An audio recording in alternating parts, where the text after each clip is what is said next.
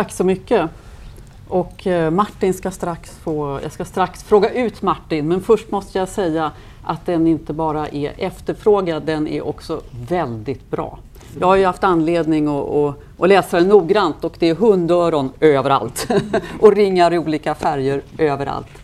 Och den är, dels är den ju helt oundgänglig i den situation vi är just nu och en fantastisk eh, bild utav Ryssland och utvecklingen framförallt från Gorbatjov och framåt. Och, eh, och så är den jättespännande och välskriven. Den är, jag vet inte om jag ska säga att den är som en thriller som, där varje händelse leder fram till den andra och man andlöst väntar på nästa del. Eller om man ska säga att den är som en rysk roman med makt och svårmod och krig och fred och ja, ni vet alltihopa. I alla fall en fröjd att läsa den boken och det ska bli jättekul att, prata om den också. Och den, dessutom är det en skildring som faktiskt väcker medkänsla med ryska folket. Mm. Vilket ju kan vara på sin plats i dessa tider. Och jag har då massor med frågor och säkert har ni några i publiken också men jag tänkte att jag, jag börjar. Mm. Och eh, när man läser den här boken så är det ju liksom den ena händelsen efter den andra ja, ända från andra världskriget och framåt med rötter ner i tsartiden och, eh, och från Gorbatjov och så vidare.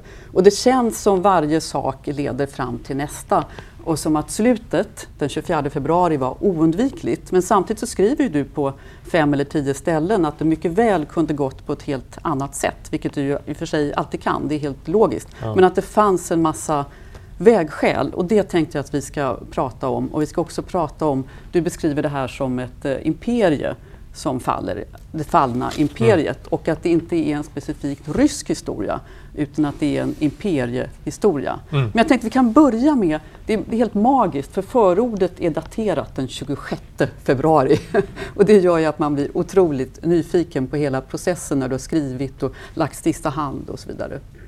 Ja precis, alltså, um, man kan säga att jag började jobba med boken med, med, med ett perspektiv för ungefär två år sedan, två och ett halvt år sedan när vi, liksom, de här tankarna fröt till boken, idén om den här boken såddes. Och, och då var det ju liksom min, min uppfattning att, att Ryssland och väst är på väg in i en typ av konfrontation som är långvarig och jag ville beskriva rötterna till den här problematiken med utgångspunkt i, i, i rysk historia. Eh, framförallt då sedan 1945 men egentligen mm. kanske till och med också ett, ett ännu bredare mm. perspektiv. Sen har det också hänt mycket då under den här eh, resans gång och för ungefär för ett år sedan så, så var det också tydligt att nu kommer den här eskalationen mellan Ryssland och Ukraina, alltså konflikten som vi har att hantera, den kommer framförallt utspela sig mellan Ryssland och Ukraina. Och, eh, så den dimensionen blev ju alldeles uppenbar för, för ett år sedan att den var på väg att eskalera och, och, och då vill jag också förklara den specifika relationen. Så att Eh, jag, jag, kan ju erkänna här att jag har, eh, jag, jag, har försökt fuska lite som bokförfattare. Eh, för att, eh, så jag har läst Belanders eh, Skriva svenska från 30-talet. Och sen så har jag läst massa andra sådana här grejer. Och en sak som jag fick höra då i ett samtal om, om bok, manusförfattande var att, liksom, eh, att den stora vändningen i en bok, den, den ska komma någonstans i mitten. Mm. Och, och, och Ukraina-kapitlet är ju av en händelse då, mm. placerat i mitten av boken. Så, det, det, så jag var ju hela tiden medveten om att om att historien skulle liksom vrida sig runt den frågan. Så, att mm. säga. Så, så, Ukraina följer ju med från hela alltså från början till slut i mm. princip. Och, och, och, det är ingen slump att, att den 24 februari invasionen av Ukraina eh, kom att ske. Eh, sen så kunde den här, konflikten så, såklart, den var inte oundviklig men, men givet hur kort den låg så, så var det väldigt mycket som har pekat mot det här såklart. Och det, jag ville beskriva bakgrunden till det. Mm, mm. Men du, när la du sista hand i boken? Det blir, man blir väldigt nyfiken, 20, speciellt ja, man skriver böcker själv. Alltså, eh, två gånger. Jag la sista handen vid manuset vid två tillfällen. Det ena var 23 februari, mm. för boken skulle ha gått till tryck den 24. Mm. Sen på morgonen så vaknade jag vid ja, fyra, halv fem av att en vän ringer mig. Han hade nyss mm. kommit från Mariupol. Han hade sagt, nu måste du kolla vad det är som händer, nu är det, nu är det storkrig. Uh, och sen vet jag, sen är det lite dimmigt ärligt talat, uh, men, uh, för jag lämnade lägenheten där någonstans fem till någon tv-studio med en liten påse med två laddare till mobilen och till paddan. Och så for jag runt ett par dygn. Mm. Men någonstans i den här dimman så lyckades jag skriva ett nytt förord mm. och ändra sista stycket bokstavligen i epilogen. För att, att, att det var en konfrontation på gång, det visste vi. Men att den skulle komma liksom, innan det att boken gick till tryck, det, det var ju bara en, det var en, liksom en slump givetvis. Eh, delvis. Och sista meningen i epilogen, om jag inte minns fel, det är att ett annat Ryssland ligger runt hörnet. Ja, precis. Alltså, jag, alltså, boken är ju ganska mörk i sin... Ja. Liksom, den pekar ju mot någon typ mm. av väldigt mörka moln. Mm. Uh, men jag uh, försöker också föra in just det här vara optimist uh, mm. som, som vi pratade om. Att, mm. alltså tanken på att Ryssland skulle vara idén att Ryssland skulle vara dömt till någon typ av permanent kristillstånd mm. är ju en alltför liksom deprimerande men också ahistorisk föreställning. Jag, jag vill ändå leda in läsaren på tanken att okej, okay, det kan öppnas i ett nytt kapitel. Nu står, nu står Ryssland och väger, det kan gå åt vilket håll som helst. Men vi vet att det finns ett annat Ryssland, ett Ryssland som kommer komma tillbaka till Europa och som kommer kanske någon gång faktiskt kunna leda till att vi verkligen kan prata om ett enat Europa, ett helt och fritt Europa. Och, och hur ser vägen från idag ut dit? Alltså hur kommer det gå det det, i kriget? Ja, I kriget är det egentligen ingen som riktigt vet. Mm. Um, det förändras över tid som vi ser. Det, det är en, eh, en öppen process. Uh, och den kan påverkas av oss, den kan påverkas av den ukrainska motståndsviljan, den kan påverkas av den ryska strategin och den ryska resurssättningen i den här konflikten. Eh, det är ju mycket som har förvånat möjligtvis eh, under de här månaderna som har gått. Ehm, för mig var det två saker som hela tiden, alltså vi skrev, jag var med och författade en, en scenarioanalys eh, i oktober, november. Och då skrev vi att ja, vi kan inte utesluta en fullskalig invasion. Det är ett tänkbart scenario. Ehm, men man kunde också tänka sig ett mer begränsat scenario, säg östra Ukraina. Mm. Och att Ryssland fokuserar sina resurser där. Uh, och två saker talade för ett sådant scenario. Det var ju ett, att den ukrainska motståndsviljan skulle vara alldeles enorm.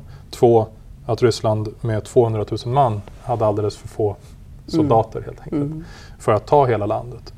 Eh, och tre, att väst skulle införa krossande sanktioner ifall Ryssland gav sig på mm. Ukraina på det sättet man har gjort. Men eh, Putin har ju uppenbarligen gjort en annan bedömning och, och, vi fick det här storskaliga kriget. Men alla de här förbehållen som jag just listade har ju också infriats. Så att säga. Den ukrainska motståndsviljan har varit exceptionell. Den ryska militären har visat sig vara bristfällig för att mm. uttrycka sig eh, försiktigt. Mm. Och, och, västvärlden har infört sanktioner och bojkotter mot Ryssland av ett slag som saknar historiskt motstycke. Det vi mm. ser nu har ju aldrig ägt rum tidigare. Mm. Prata om företagshistoria ja. när liksom varenda globalt företag i princip säger mm. nu slänger vi ut Ryssland ur globaliseringen. Vi har kört det här, testat det här med globalisering i 40 år. Men vet ni vad, vi tycker inte att eh, en sjättedel av jordens yta ska vara ska vara en del av det längre. Mm. Och det, har, det, det, är ju helt unikt. Mm. Det har aldrig hänt förut. Och vad, vad, innebär det? Var landar vi då om du var tvungen att gissa? Var står vi liksom om ett halvår? Nej, det, det är ingen som vet. Det går inte att svara på? Nej. Nej. Det, det står och väger verkligen. Vem gjorde du scenarioanalysen för? Ja, den gjorde vi. Eh, sen så läste man inte den på UD för jag hörde ju utrikesministern säga att ingen förutsåg den här invasionen. Eh, men så kan det gå. Så kan det gå. De här ekonomiska sanktionerna, det är precis som du säger att man har ju aldrig prövat ett så stort fullskaligt ekonomiskt krig mm. någonsin förut. Mm. Man har haft sanktioner mot enskilda länder i enskilda fall. Det här är liksom det första gången och på grund av att vi har ett demokratiskt väst som vi testar mm. ett riktigt ekonomiskt krig. Vad, alltså, vad kommer det få för följder? Man är ju lite orolig att alienera ryssarna, alltså ryska folket. Mm. Ja, alltså frågan är vad som händer. Det beror väldigt mycket på eh, hur, eh, vad ska jag kalla det, genomsnittsryssen eller medianryssen mm. kommer reagera på den information de nu möts av. Och hela det förändrade världsläget och det ryska läget och, och hur de väljer att tolka det. Mm. Um, förenklat kan man väl säga att det finns tre grupper. De som tror på statsmedierna och litar på Putin och som genuint tycker att han är bra. Mm. Sen har du ska man komma ihåg dock att det finns en stor grupp i mitten som traditionellt var ganska opolitisk och som fokuserade på jobb och på familj. Och sen har du haft en grupp då som varit oppositionella mm. eller till och med kanske dissidenter, mm. man ska kalla dem det. Och eh, jag tror att liksom, den riktning Ryssland tar det beror på liksom, hur den här gruppen i mitten, för den är ganska stor, hur den svänger. Och, och, och, om de tolkar det här, den kris som Ryssland nu oundvikligen går in i, om de mm. tolkar den som att det är väst som ligger bakom. Mm. Ja, då kan stödet för Putin temporärt i alla fall gå upp. Eh, eller för styret eller så. Man, man så att säga samlar sig kring flaggan eller vad man ska säga. Mm. Men den kan ju också gå åt andra hållet. Eh, det kan också vara eliterna börjar inse att okej, okay, uh, det här kostar för mycket. Mm. Uh, inte för att de bryr sig om folkrätten eller mänskliga rättigheter eller demokrati. Men, men för att de i alla fall bryr sig om sina egna positioner och sina egna intressen. Uh, och då, då kan ju det också påverka. Så, vad jag menar är att vi vet inte hur, den här, alltså, liksom hur det kommer tippa och, och, det kan tippa åt vilket fall som, håll som helst. Och inte minst om Ryssland, om, om stora delar av den ryska eliten och, och också samhället uppfattar att man i princip kapit tvingades kapitulera mm. i Ukraina. Då har, mm. då har ju liksom det här inte dessutom lett till någon skönjbar seger överhuvudtaget. Mm. Man har istället då bara 20 000 minst döda soldater, det tredubbla antalet skadade, en armé som kommer ta 20 år att återuppbygga uh, och fullständig isolation och en ekonomi på väg i en djup, djup ekonomisk kris. Men om man jämför med, med Tyskland och Japan efter andra världskriget? Ja, alltså det finns ju vissa skillnader. Där var ju kapitulationen så otvetydig. Mm. Uh, den, den, är ju det när du har så att säga mm. Uh, andra länder som marscherar genom mm. din huvudstad och liksom mm. inför regimskifte och, mm. och så. Um, det, det, det, är ju inte det som ligger i korten här. Den ukrainska militären har inga ambitioner att genomföra någon segerparad på Röda torget och inte heller USA eller någon annan västmakt. Så eh, vad som kommer hända är väl någon mer sådär lite ambivalent förhandlad lösning mm. i slutändan på ett eller annat sätt. Eh, men det kommer finnas ett antal problem som ändå kommer vara mycket svåra att lösa. Även med ett Ryssland som är i fred med sig självt och med omvärlden och det är ju ansvarsutkrävandet. Mm. För att det här brottet som nu har ägt rum och som har begåtts det, eh, det är för allvarligt för att ignoreras helt enkelt. Mm. Eh, och, det handlar om ansvarsutkrävande politiskt, juridiskt och ekonomiskt i termer av skadestånd. Och frågan är hur man åstadkommer det då. Det. Med ett land som inte har kapitulerat fullständigt och vars ansvariga kan utlämnas till Haag eller sådär. Det, eh, det kommer bli oerhört svårt. Eh, återuppbyggnaden av Ukraina, eh, brotten mot de mänskliga rättigheterna i Butja, Mariupol, Irpin och så vidare. Allt detta måste dokumenteras och, och, och, och vi har tribunalerna i Haag som, som har aktiverats för att också för att det ska leda till ansvarsutkrävande. Men vi vet att det internationella systemet är inte så enkelt. Det finns ingen global polis som kan åka in och hämta folk. Och eh, Ryssland är dessutom en permanent medlem av FNs säkerhetsråd. Så vi har en helt ny, unik situation som kommer bli väldigt svår att hantera. Och så hänger på den här mellangruppen vad, vad de kommer att tycka. Om de kommer att behålla Putin eller det kommer komma någon efterträdare Ja, som antingen, inte heller ja, är demokratisk alltså, kanske? Det kan ju, det, precis, om, om, om, förändringen kan ju komma liksom tryck underifrån men det kan också vara eliterna som helt enkelt bara know, gör någon typ av blockad. Ja, och, och, och, då får man kanske någon annan politik på plats som kanske inte leder till någon demokratisering men i alla fall om vi ska vara optimistiska då så vad som kan vara realistiskt är att man får en ny ledning som fokuserar på att deeskalera med omvärlden för att de här konfrontationsnivåerna är intolerabla eh, och kanske tillåta en viss ökad pluralism i samhället. De här två sakerna hänger ju alltid ihop. Alltså när den interna repressionen har ökat i Ryssland eller i vilket land som helst som är auktoritära länder, då blir de också externt mer aggressiva. Mm. Men tvärtom, om du liksom reducerar konfliktnivåerna med omvärlden så brukar det också öppna upp för möjligheter till eh, ökad pluralism eller demokratisering. Så vad ska väst internt. göra ja. i nästa skede? Ja, ja uh, bra fråga. Uh, så här gör vi för att lösa du, du det vet mer än vi andra i alla fall. Ja. Betydligt mer. Nej, men, um, Uh, åtskilliga råd har getts uh, av olika slag redan och uh, från olika hörn verkligen. Jag, jag tror att vi, vi, har ett, vi har en långvarig kris i, i, internt i Ryssland av olika sätt. Och, och, den här konfrontationen som Ryssland befinner sig i omvärlden, med omvärlden, den, den har interna rötter i det ryska samhällssystemet som vi inte enkelt kan påverka. Mm. Och det kommer ta lång tid innan det här idén om det här fallna imperiet, den här revanschismen, den här idén om att vedergälla historiska oförrätter. Den Putin har ägnat 20 år åt att liksom inpränta det här budskapet hos miljoner ryssar. Det kommer ta lång tid att, att, eh, eh, att vända det. Mm. Och det kan man jämföra med Västtyskland efter andra världskriget. Men du tog det som exempel då. Ja. Då har du ju liksom en mycket gynnsam ekonomisk utveckling. Du har en restaurering av rättsstaten och mm. en demokratisering mm. och en avnazifiering. Ja. Och så har du en slags välvillig hegemon i mm. USA då som på något sätt ändå vill landet väl. Mm. Men då gjorde även med de förutsättningarna så tog det väldigt lång tid. Mm. Men man gjorde då, amerikanerna gjorde en opinionsmätning då på 50-talet. Det visade sig att liksom 30 procent eller så av västtyskarna fortfarande sympatiserade med nationalsocialismen. Mm. Det tar lång tid. Mm. Så även långt efter att Putin har försvunnit från makten så, så kommer Ryssland ha miljontals invånare som kommer vara förvirrade eller mm. eh, uppgivna eller förbittrade. Mm. Eh, de kommer ha haft familjemedlemmar som har dött i kriget eller de kommer ha förlorat sina verksamheter de har haft. De kommer uppfatta sig som eh, paria om de reser utomlands. Att folk kommer se ner, de kommer uppfatta i alla fall, uppleva det som att andra länder kommer se ner på dem. Mm. Precis allt det här som tyskarna kände mm. under lång tid. Det mm. kommer ju säkert de uppleva också. Mm. Oroande. Men vi måste hinna med ett annat spår också ja. och det är om man går tillbaka till din bok som ju tar avstamp i, i 45 och sen Sovjettiden och Gorbatjov och så vidare. Och då så talar du om de här olika vägskälen när det kanske kunde ha gått på ett mm. annat sätt och huruvida det var ett imperium, ett imperiums naturliga fall eller om det har att göra med ett marknadsekonomiskt system i väst och ett planekonomiskt under Sovjettiden som aldrig liksom riktigt har mm gett den marknadsekonomiska chansen. Och man kanske kan gå tillbaka till, till Gorbatjov, för du skriver väldigt spännande tycker jag i boken, en detalj som inte jag kände till. Han var ju präglad av Chrustjov under tövädret för att han var ung då, Gorbatjov. Så när han trädde till så var det glasnost och, och perestrojka.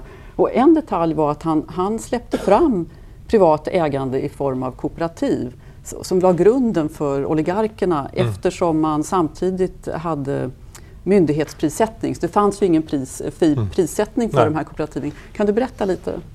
Ja, nej, men det var väl den första liksom, marknadsreformen då, som ägde rum. Ja. Uh, och den kom då 88, 89. Mm. Och uh, den hade den här paradoxala effekten du nämner. För du har å ena sidan ett planekonomiskt system där alla priser då bestäms uh, centralt. Mm.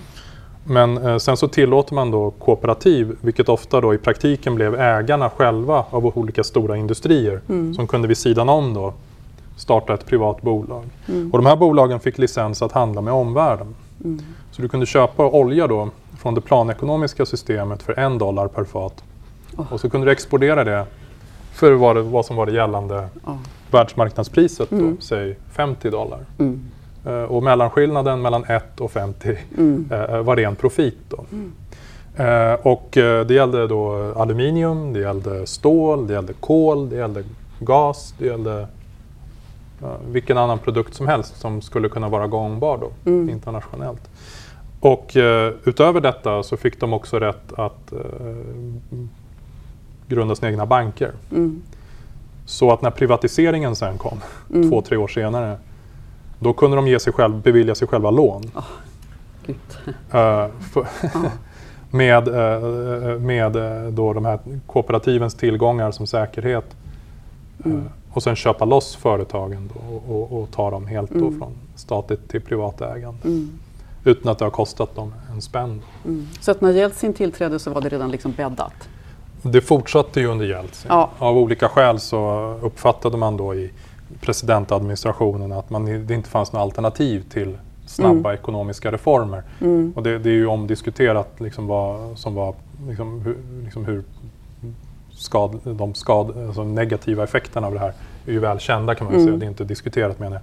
Men det, det har diskuterats länge. Mm. Eh, liksom just hur de, den generationen oligarker som växte fram under Jeltsin och så vidare. Mm. Eh, hur, eh, hur den ledde till en rad problem som Putin senare sågs av många ryssar som en slags lösning på. Också. Just det. Fanns det någonsin någon, någon säkrad äganderätt eller eller liksom tryggade institutioner. Fanns det under någon period någonting av detta under 90-talet? Alltså, det, det, rörde sig möjligtvis i den riktningen. Mm. Uh, lagstiftning kom på plats men det, mm. alltså, allt det här tog ju tid. Det var ju liksom först, fortfarande i början av 00-talet som, som Ryssland fick ordentlig modern konkurslagstiftning. Mm. Och, eh, liksom skiljedomsförfarande. Alltså det var otroligt många frågor som hängde i luften fortfarande under hela 90-talet. Där Mm. antingen du inte helt enkelt hade någon möjlighet att hantera frågorna rättsligt för att det inte fanns några så att säga, rättsliga principer Mm. att ha som så att säga, benchmark. Mm. Och, eller å andra sidan då där ryska domstolar då under lång tid bara implementerade gällande EU-rätt Mm. och betraktade den som, eh, eh, som då analog för, för Mm. Ryssland. Då, i, som sa att, och, det, och det var ju en spontan reaktion då på att det inte fanns någon inhemsk lag. Mm. Så domstolarna sa vi löser det genom att bara använda Mm. EU-rätt då när Mm. det inte finns någon rysk. Så att ehm, ja, det, det är klart att det här var kaotiskt. Om man säger att oligarkerna eh, bröt mot lagar. Ja, det är ju tveksamt. Om det inte finns några lagar explicit som Mm. förbjuder det så, så Mm. är det ju tve, alltså, då, då är det ju framförallt ett moraliskt och politiskt problem Mm. snarare än ett rättsligt. Då. Mm. Du skriver om den stora oredan, vilket tydligen är ett klassiskt ryskt begrepp. Just det, Och just då det. undrar man lite, hur hade ryska folket, hur svårt var det? Det, det bäddade ju Mm. liksom för. Putins tillträde, ordning och reda och sådär. Ja. Nej, precis. Alltså det, eh, den stora oredan är ju liksom en tankefigur i rysk historieskrivning. Att landet när det har varit just präglats av politisk kris Mm. och eh, då, det är ju det perioden när landet har varit svagt och invaderats utifrån. Och, Mm. och, och det fanns ju då en känd, väl, mycket välkänd då, rysk eller sovjetisk dissident, författare, Alexander Solzhenitsyn, Mm. som då 94 publicerade just en essä. Mm. Han hade återvänt till Ryssland och han skrev då om Ryssland haft tre epoker av stora oredan. Det var Mm. 1600-talet när vi Mm. svenskar och polacker gav sig på oss. Det var ryska revolutionen när Lenin eh, införde sitt kommuniststyre. Men Han, han, kallade 90-talet för den tredje oredan. Mm. Och, och, och han, han gav uttryck åt tankar som nog många ryssar kände. Mm. Sen ska man komma ihåg att den här kollapsen var ju liksom, den var ju, att den blev så djup det, och, och, att privatiseringen och oligarkerna och allt det där ställde till det.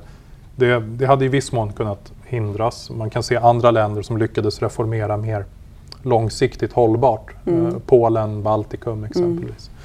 Men, ehm, men att en kris var oundviklig, det, det skulle jag vilja säga, det, Men- det var den. För men- näst, det, det var en konsekvens av det sovjetiska systemet som försvann. Ja, det var det som Ja. var, att det Och- var ett så och, stort och den system. Mm. kris som hade byggts upp i landet under årtionden. Just det, värre än i Polen eller mindre land? Eller? Ja, du hade ett industriellt arv som var så mycket tyngre. Ja. Eh, Men alltså, och, och Polen hade dessutom en kortare historia av Mm. kommunism. Mm. Och, och, och kollektiviseringen hade aldrig gått lika långt. Mm. Så du, och, samma sak i de baltiska staterna. De hade ju en hi- förhistorik så att säga, före kriget som de kunde falla tillbaka på. Och, Mm. de kunde ju till och med eh, eh, de kunde ju till och med återbörda förstatligad tillgång till de ursprungliga ägarna när de kunde De hade en annan identitet med sig i bagaget. De hade en helt annan typ av konsensus Ja. också.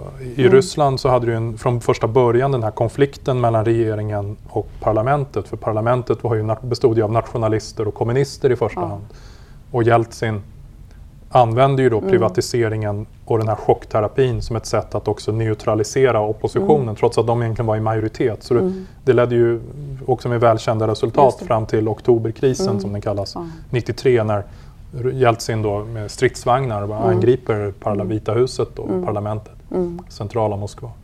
Eh, så att det, ehm, när vi pratar om att Putin på något sätt var en autokrat som skulle återställa ordningen så ja, Jeltsin hade ju också en del ja, impulser som pekade i den riktningen. så att Just säga. det, just det. När, det, när, det, när, det, när det krävdes. Men man såg ju inte från början riktigt, i väst i alla fall, att Putin var en autokrat. Om han nu Jo. var det från början, Jo, var men det han såg det? man. Ja, men det är såg- klart. Ja, men Men alltså, han var ju samarbetsvillig och man Jo, jo. hoppades och sådär. Jo, jo.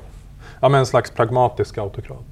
Ja, just det. Ja. Hoppades man att han på något sätt skulle vinnas till liksom... eh, Ja, ett- ett- föreställningen var ju att, att eh, alla länder på jorden av egenintresse Mm, kommer att vilja så att säga kommer att acceptera den här eh, västliga normen så att säga med, mm, med handel och, och, och respekt för rättsstaten och, och sådär och, och respekt för äganderätten och, och allt vad det innebär.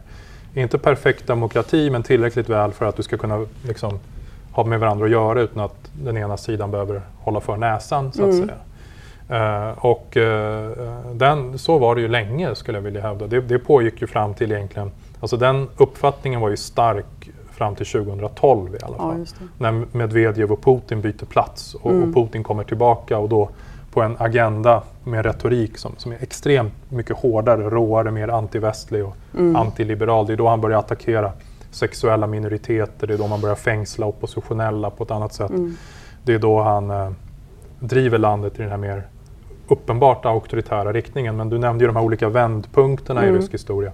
Där har vi ett, en vändpunkt i liksom en slags nu, som är liksom väldigt mycket i nutid ändå. Mm. Där riktningen trots allt kanske hade kunnat ta en annan riktning om säg att Putin inte hade återkommit utan det har fått en, någon annan person. Just det. Just det. Mm. Men vad var, vad var liksom hans största, vad är, vad är hans innersta drivkraft? Är det liksom revanschism eller är det korruption och pengar? Och det egna, Ja. Eller är det autokratiska instinkter på grund av Ja. hans bakgrund? Liksom, vad väger tyngst? Alltså det, det är också en bra fråga. Det har ju debatterats jättemycket. Det finns ju en del böcker som också finns på svenska som Catherine Beltons bok Mm. Putins folk. Karen Dawisha har skrivit en liknande bok om den här ryska kleptokratin. Mm. Eh, och, och, och då ser man på, då, då har man haft perspektivet på Ryssland ungefär som vi har haft på liksom andra typer av bananrepubliker där du Mm. har en liten elit som skor sig för att de har naturresurser de kan exportera och så kan de hålla sig och skapa enorma förmögenheter och skicka sina familjemedlemmar till Mm. Eton och Cambridge och, och allt vad det heter. Ehm, det hade ju på sätt och vis varit bra Mm. om, om det hade stämt i Rysslands fall. Mm. För att då borde ju Putin ha varit liksom intresserad av att be- bevara den modellen. Men, men vad vi har sett sista åren är ju tvärtom att han är beredd att sätta allt det där på spel. Mm. Och för att nu har man ju förlorat alla sina tillgångar i väst. Och Mm. Nu har man ingen möjlighet att sko sig på samma sätt. Och, och, och skälet till det tror jag står att finna just i det här idén om det fallna imperiet. Mm. Och den tanken på att restaurera ett fallet imperium, eh, den här ryska stormakten som Putin drömmer om. eh, Den tanken har blivit så stark att, att den kommer att bli bestämmande för all politik i landet. Men på tal om vägskäl, när blev den bestämmande för honom? Kan du, Ja, ehm, det har jag inget perfekt svar på för att ehm, på något sätt så fanns de idéerna redan där från första början. mm. Han pratade om en stark stat, han pratade om en ledare med auktoritet. Men sen så hade han i början också det här lite mer pragmatiska, teknokratiska synsättet på ekonomin och på handel och samarbete. Och kanske sågs det som en slags modererande kraft då. Att de här tog ut varandra. Mm. För du kan liksom inte bygga ett imperium och ha samarbete med omvärlden samtidigt. De, Mm. det är ju liksom oförenliga krafter. Mm. Eh, Men eh, jag skulle vilja hävda att, att från 2012, där kommer den här idén tydligare och tydligare till uttryck. Och över tid också blir Putin mer och mer besatt av det förflutna. Han sätter sig och skriver långa essäer Mm. Om det ena och det andra, om alla oförrätter som Ryssland han anser att Ryssland har drabbats av. Och förra året då, när den här essän om Ukraina kom då, så var ju det ex, exceptionellt oroväckande omen Mm. eh, om vad hans planer var. För där skriver han ju i, i klartext att, att det finns inget Ukraina. Ukraina är en anakronism. Landet har ingen rätt att existera. Ukrainarna är en del av det ryska folket och de ska tillbaka till oss. 45 miljoner människor vill han bara sådär, skriva Men då, ut då har han ju haft eh, färgrevolutionerna i Georgien 08 eller eh, ja, Ja, får se nu. Georgien och sen, och sen Eh, Ukraina. De första i Ukraina och Georgien ägde rum 2003-2004. Ja, Så pass tidigt ja, just det. Och sen, ja. och sen fortsätter det ju med invasionen i, eh, med konflikten med Georgien. och så. 2013, ja, 2008 invaderar man Georgien och sen 2013-14 har det ju en till revolution Ja. i Ukraina följt av Krimannektering. Ja, och så har de stora demonstrationerna i Moskva 11 Däremellan. och 12. Just, Just. det. Och Så i- den arabiska våren Ja. också. Just det.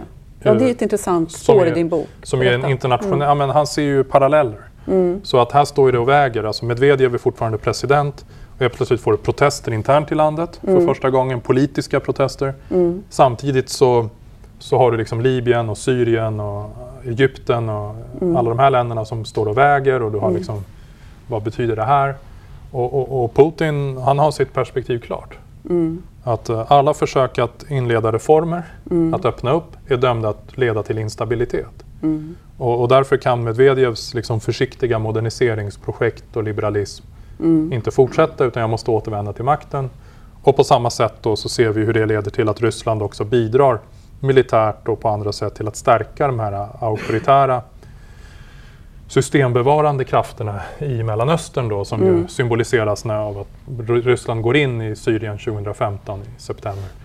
Uh, och så att mellan 2011, 12 till 2015 där sker ju liksom dels alla de här interna förändringarna, Ryssland blir kraftigt mer repressivt mm. uh, och för att slå ner protesterna och så vidare. Och Ryssland positionerar sig globalt som den här bevararen av det liksom, autokratiska styret så att säga. Och det påminner ju lite charmant inom citattecken om, mm. om Rysslands tsarryssland under 1800-talet där, mm. där Ryssland såg som bevararen av de här europeiska autokratierna och man liksom gick in i Balkan och sådär och såg sig som en beskyddare efter Napoleonkrigen. Sen mm. så kollapsade ju alla de ambitionerna med det första Krimkriget 1856 mm. när, mm. När de insåg hur efter de hade blivit ekonomiskt och militärt. Mm. Men det är egentligen autokraten som hamnar i territoriella eh, logik för att skydda sin makt och har en historia som bäddar för det. Ja, alltså Eller? Putin har ju kunnat, han har ju liksom på ett sitt sätt kunnat använda historien för att legitimera sin ja. politik. Sen så, eh, hans tolkningar av det förflutna kan ju med förlov sagt eh, diskuteras. Mm. Um, att Lenin skulle ha skapat Ukraina ja. exempelvis är ju mm. ett påstående som är ganska barockt. Mm. Uh, men uh, Eh, eller att eh, Ryssland skulle vara ett, liksom bara det här oskyldiga lammet som mm. under årtionden och århundraden har angripits av illasinnade. Hbtq-liberaler från väst. Och, ja. Som lyckas med att å ena sidan vara fullständigt hopplösa och degenererade mm. samtidigt vara det här fenomenala militära hotet mot Ryssland hela tiden. Just det, och dessutom är nazister. Och dessutom är nazister. det, det, eh, men men det, det, går ihop i hans historieskrivning för att för honom är historia metafysik. Mm. När han pratar om den här tusenår, när han pratar bokstavligen om det tusenåriga riket. Mm.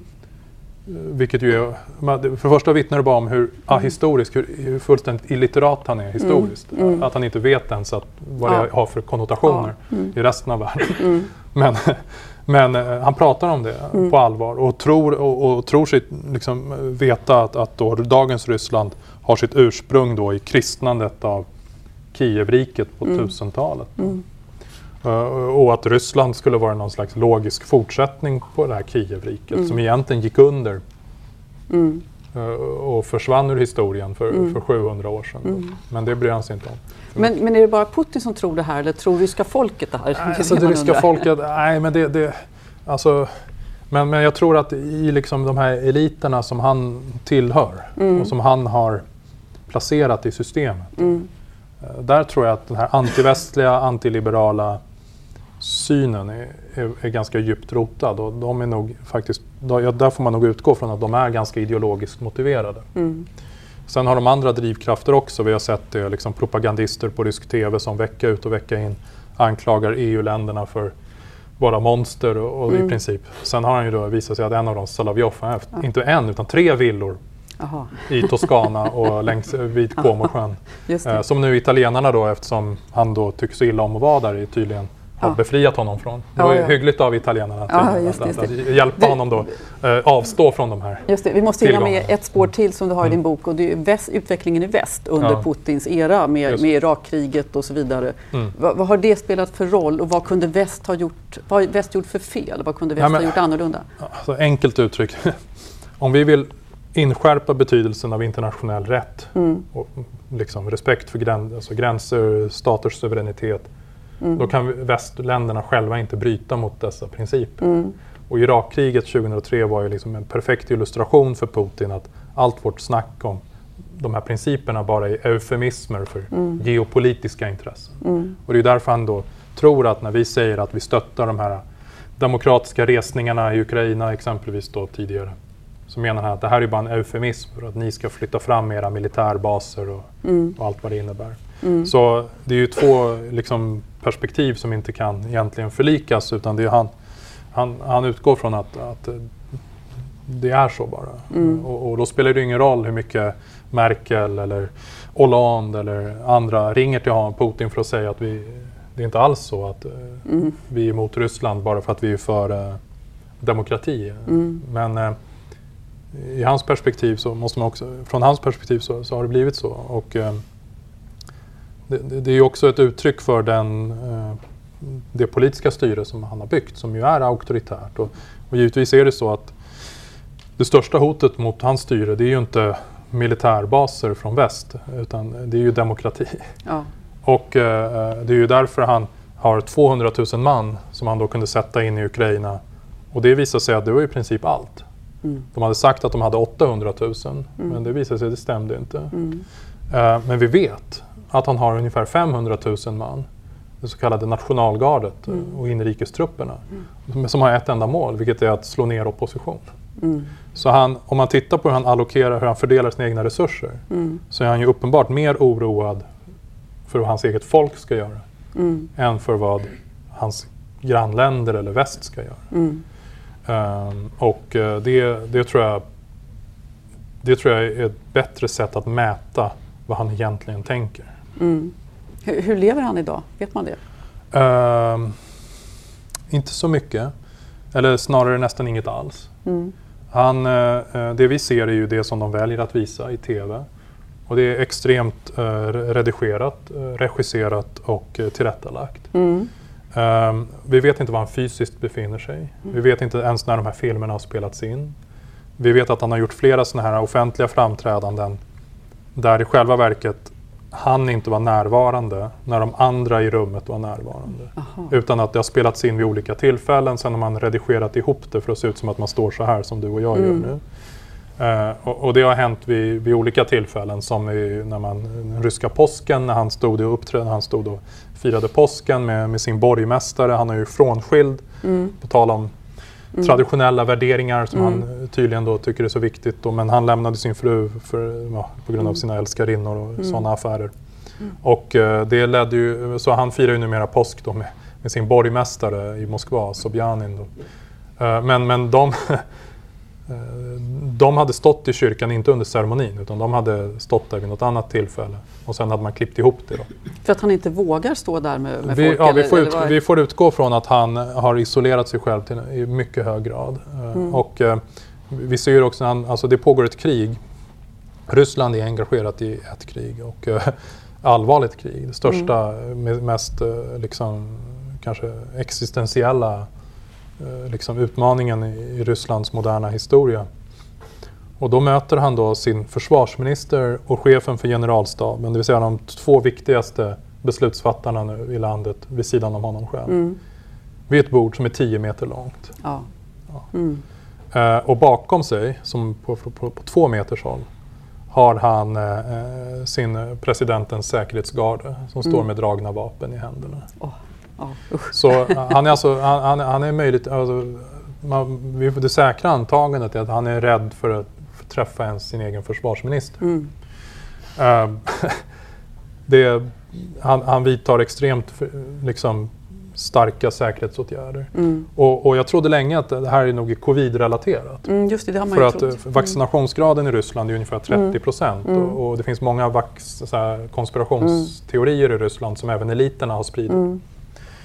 Men, men, men jag släppte den hypotesen när den 23 februari, eller om det var den 22 februari, bara precis några dagar innan invasionen bröt ut, så fick han ju fin besök av Brasiliens president Bolsonaro Aha, som damp det. ner i Moskva. Och de stod ju omfamnade varandra framför Aha. kamerorna. Ja, om inte det också var redigerat, men jag tror Ja, inte det. nej. Det såg, det såg för Ja. autentiskt ut. Ja. Och han har väl liksom, han har ju varit ett liksom världsledande covid-inkubator här i två års tid. Han har väl haft varenda känd Ja. mutation som finns Ja. av det här viruset. Ja. Eh, sitter i TV helt kallsvettig och bara det här är bara en, Ja. det här är inte värre än du vet, Nej. en förkylning liksom, så jag håller på att dö i Mm. direktsändning. Så Putin har inga problem att träffa honom och de ryska vaccinen är ju inte jättedåliga. De Nej. funkar ganska bra tydligen. Inte minst mot omikron sägs det. Så eh, han borde inte vara, det borde inte vara det. Jag tror, att vi, jag tror att vi får hitta förklaringen i att det här är någon typ av symboliskt sätt att idka maktutövning på. Men, men vad har covid betytt? För det är ju ganska många, det har varit så stor överdödlighet i Ryssland. Mycket stort. Och man undrar om liksom att det är en, en autokrats eh, eh, problem när man får en pandemi som man inte lyckas hantera och så vidare. Har det Nej. spelat någon roll alls eller, eller bara... Det där är väldigt tragiskt och jag tror att det, det, man, det, det, det finns inget enkelt svar. För att det här är ett problem vi ser i hela forna kommunistblocket. Ja. Det går en tydlig, alltså du kan se järnrid, den gamla järnridån. Mm. På den ena sidan har du över 80% vaccinationstäckning, på den Mm. andra sidan har du under 50 Mm. Det gäller också Ukraina och, och, de baltiska staterna Mm. och sådär. Och det beror en, i viss mån såklart, ett, propagandan och alla, all desinformation som Mm. har spridits. Inte minst har ju ryska statliga medier spridit det här i flera års tid, Mm. långt, långt före pandemin. Mm. Och det fick de ju äta upp sen. Mm. Och sen så skulle de ju börja kommunicera det motsatta budskapet, Mm. vilket skapade problem då. Mm. Eh, men Ryssland har ju haft sin egna vaccin. De har ju Mm. varit ganska bra, man har delat ut dem helt gratis. Mm. Eh, men trots det så har du inte fått då vaccinationsgraden upp över 30 procent. Mm. Så att det, det, det, det finns flera problem. Eh, det paradoxala är att då, den grupp som säger sig stödja Putin. I Ryssland är också den grupp som har haft högst att, benägenhet att ta vaccin. Jaha. Men det är inte så konstigt Mm. för att de grupperna som stödjer Putin är också de som litar på staten. Mm, just det. Och äldre. Och, ja, framför, och det, ja. det är ofta, där ser vi också demografiskt. Ja. Mm. Folk som är uppvuxna och fostrade på Sovjettiden. När du Mm. fick din spruta i armen, du ställde inga frågor. Just det. De fortsätter att lita på staten där. Mm. Men, eh, men, alla and, men 70 procent misstror uppenbarligen staten. Mm. Medan då i, i Sverige är det kanske 20 procent som har misstrott vaccinet eller Mm. 10 procent. Så I alla fall som liksom haft olika skäl att inte vilja ta vaccinet. Då, som inte är medicinska skäl. Eh, Mm. Där i Ryssland är det över hälften. Då. Så att eh, om det är ett uttryck för vad folk verkligen också tycker om makten eller vad de har för tilltro. Det, det, det kan man ju diskutera. Det finns ytterligare en fråga och det, och det, och är ju den eh, sjukvårdskris som hela forna Sovjetblocket upplevde. Ja, Att, eh, jag menar, på 90-talet så bröt sjukvården samman och, Mm. och det ledde till en förtroendekris för, för liksom Mm. de i de frågorna. Mm. Så det, det är ju också en tragisk bieffekt möjligtvis. Då, Just det, som kopplar till covid och så Ja. vidare. Just det. Men om man tittar då på, du, du, har den här, du jämför ju med andra imperier som har fallit, det Jajamensan. Habsburgs ja, och så vidare Mm. och har tesen att, att när ett imperium faller så blir det alltid eländigt och traumatiskt och kaotiskt. Och det är men annars är det lätt att, att koppla till det här långa kommunistiska Mm. maktinnehavet och planekonomin och bristen på äganderätt Mm. och bristen på för det har ju funnits andra imperier där det har pågått ett näringsliv, ett friare näringsliv under tiden. Mm. Äganderätten har kanske inte varit säkrad för det är den väl aldrig liksom, i en, en Mm. diktatur eller en autokrati. Den har varit mer säker än vad den var under Stalin i alla fall. Antar Jo, jag. och så är det ju fortfarande givetvis. Ja. Så vad är liksom... eh, Är det inte annorlunda än andra imperier? Vilken, vilken roll har kommunismen spelat? Jo, men alltså, eh, Ryssland, Ryssland har ju öppnat sig och stängt sig i, i relation till omvärlden i, i, liksom i pendelrörelser över tid. Och Mm. Jag nämnde ju första Krimkriget och det Mm. ledde ju till en period av 50 år då, då Ryssland öppnade sig mot resten av Europa. Och det var då vi fick den här första Mm. liksom, industrialiseringen och de här svenska företagen, vi digitaliserade deras historia och sådär för några år sedan. just det. Just Det det. knyter ju tillbaka till det när, Ja. när liksom Ryssland öppnade sig och, och, man införde lagar som in, liksom ledde till rättsstatlighet och, Mm. och ökad öppenhet och, och mer förutsägbarhet. Sen så svängde det där då med, med kommunismens inträde och du fick sju årtionden av en slags ja, rättslöshet då, vårt sätt att betrakta Mm. det. Eh, Det var ju en slags kommunistisk rättsprincip och Mm. den, men den var ganska, låt oss kalla det primitiv för att Mm. göra en lång historia kort. Mm. Eh, sen så skulle du restaurera det här då Mm. eh, efter eh, Sovjetunionens fall. Eh, och, och, och för vissa länder så var det lättare för att eh, de knöt tillbaka till en rättstradition som de hade haft historiskt, som Mm. de baltiska staterna. Mm. Men i Ryssland så var ju frågan vilken tradition är det vi ska återknyta till? Mm. och det var inte helt uppenbart.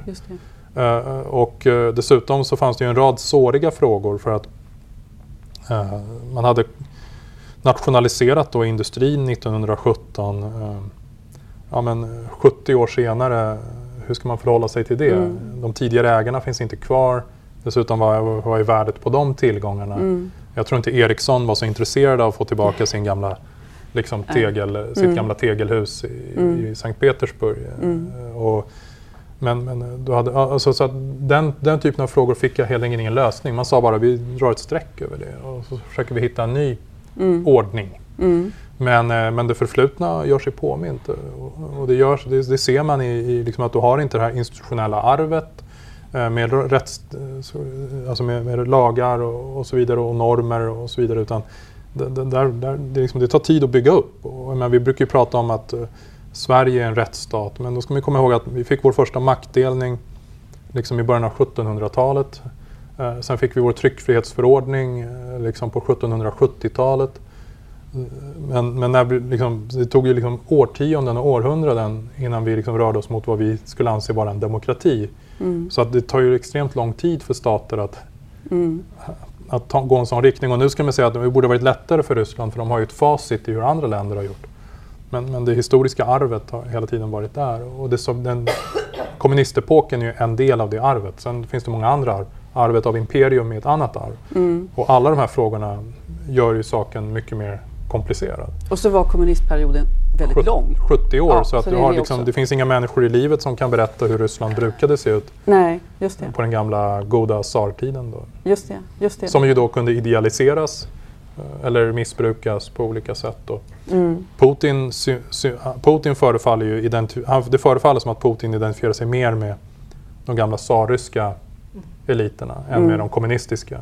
Mm. Eh, Stalins Dacia var inte Nej. alls, de var inte dugg imponerande. Nej, det. Han hade inga jakter, han hade inga flashiga teknikprylar och sådär. Mm. Eh, det hade tsarerna på sin tid. Mm, just det. Eh, och, och, och, och, och de utövade också en helt annan typ av symboliskt ledarskap. Eh, Det Mm. här, att de företrädde någon typ av tradition och, och hade sin legitimitet ur liksom den här långa ja, linjen av, av tsarer och så vidare. Han kanske aldrig hade kunnat erövra den rollen i en men, modern värld. Nej, alltså bolsjevikerna slog ju sönder en Ja. intressant aspekt av det tsarryska systemet, vilket var den fäderneärvda Mm. makten. Mm. Kommunisterna hade ju aldrig det. Nej. Förutom det enda exemplet är ju Nordkorea där sönerna ärver faderns makt. I övrigt så har det i Sovjetunionen var det tvärtom bara kalabalik varje gång det, någon dog. Ja. En generalsekreterare dog så fick du bara elitkupper hela tiden. Som i Death of Stalin, den här filmen. ni Ja, ja, just det. Precis. Och sen så Ja. var det ju faktiskt tre stycken, det hade inte jag klart för mig, som dog på raken inom loppet av fyra ja, år. Ja, tre år, ja. Tre år var det. Brezhnev, otroligt. Tjernenka, Andropov. Ja, och De sen kom flesta, de Gorbatjov. flesta, det gick så fort, de flesta brukar inte komma ihåg Tjernenka. Nej, just det. Men eh, Precis. Brezhnev kommer folk ihåg och Andropov kommer folk ihåg för att Putin har ju pratat mycket om honom också. Han, är ideali- han var ju chefen för KGB. Ja, ja, ja. Och, och så Putin har ju, han, första Putin gjorde, på tal om varningssignaler, Ja. han reste ju en staty till Andropov. Ja, ja, ja, just det. just det, just det. En Just- sista fråga. Eh, vad, du har ju ägnat jättemycket tid åt Ryssland och Östeuropa. Vad, vad har berört dig mest i det här kriget? Du måste känna en massa ryssar och intervjuat en massa ryssar. Du var på biblioteket i Sankt Petersburg jättemycket, läste jag. Eller Moskva var det kanske. Ja, ja, men jag har ju bott i Moskva, jag har, Ja. bott, jag har rest mycket i Och Ukraina. pratar ju ryska förstås. Ja, Ja. Men, eh, Vad, vad har liksom påverkat dig mest? Som har påverkat mig mest. Eller berört dig Alltså, mest? Jag kan säga att eh, den 24 februari så fick jag ju på min näthinna så såg jag, alltså jag, jag är inte jag är inte synsk eller något, Mm. men, men Butja, Irpin och Mariupol var ju precis den typen av saker jag fick på näthinnan. För jag Mm. vet, vi som forskar på de här frågorna, vi vet hur Ryssland krigar, vi vet vad som kommer hända. Det gick att förutse. Mm. Alltså, och det var ju därför vi, vi var väldigt skakade och oroade redan för, liksom i, Mm. i höstas när, Mm. när den här konflikten var så att säga Mm. tydligt på gång. För att eh, det, det, det är ju precis det, vi nu har sett som, som vi också har befarat. Mm. Så, så det var väl det som jag liksom har varit mest eh, personligt eh, och Mm. säkert för alla som följt de här frågorna Mm. har varit det mest eh, påfrestande kanske. Ja, Till den gräns att man får stänga av en Just hel det. del Just typer av nyheter. just det. Tack så hemskt mycket. Tack så mycket. Jätteintressant.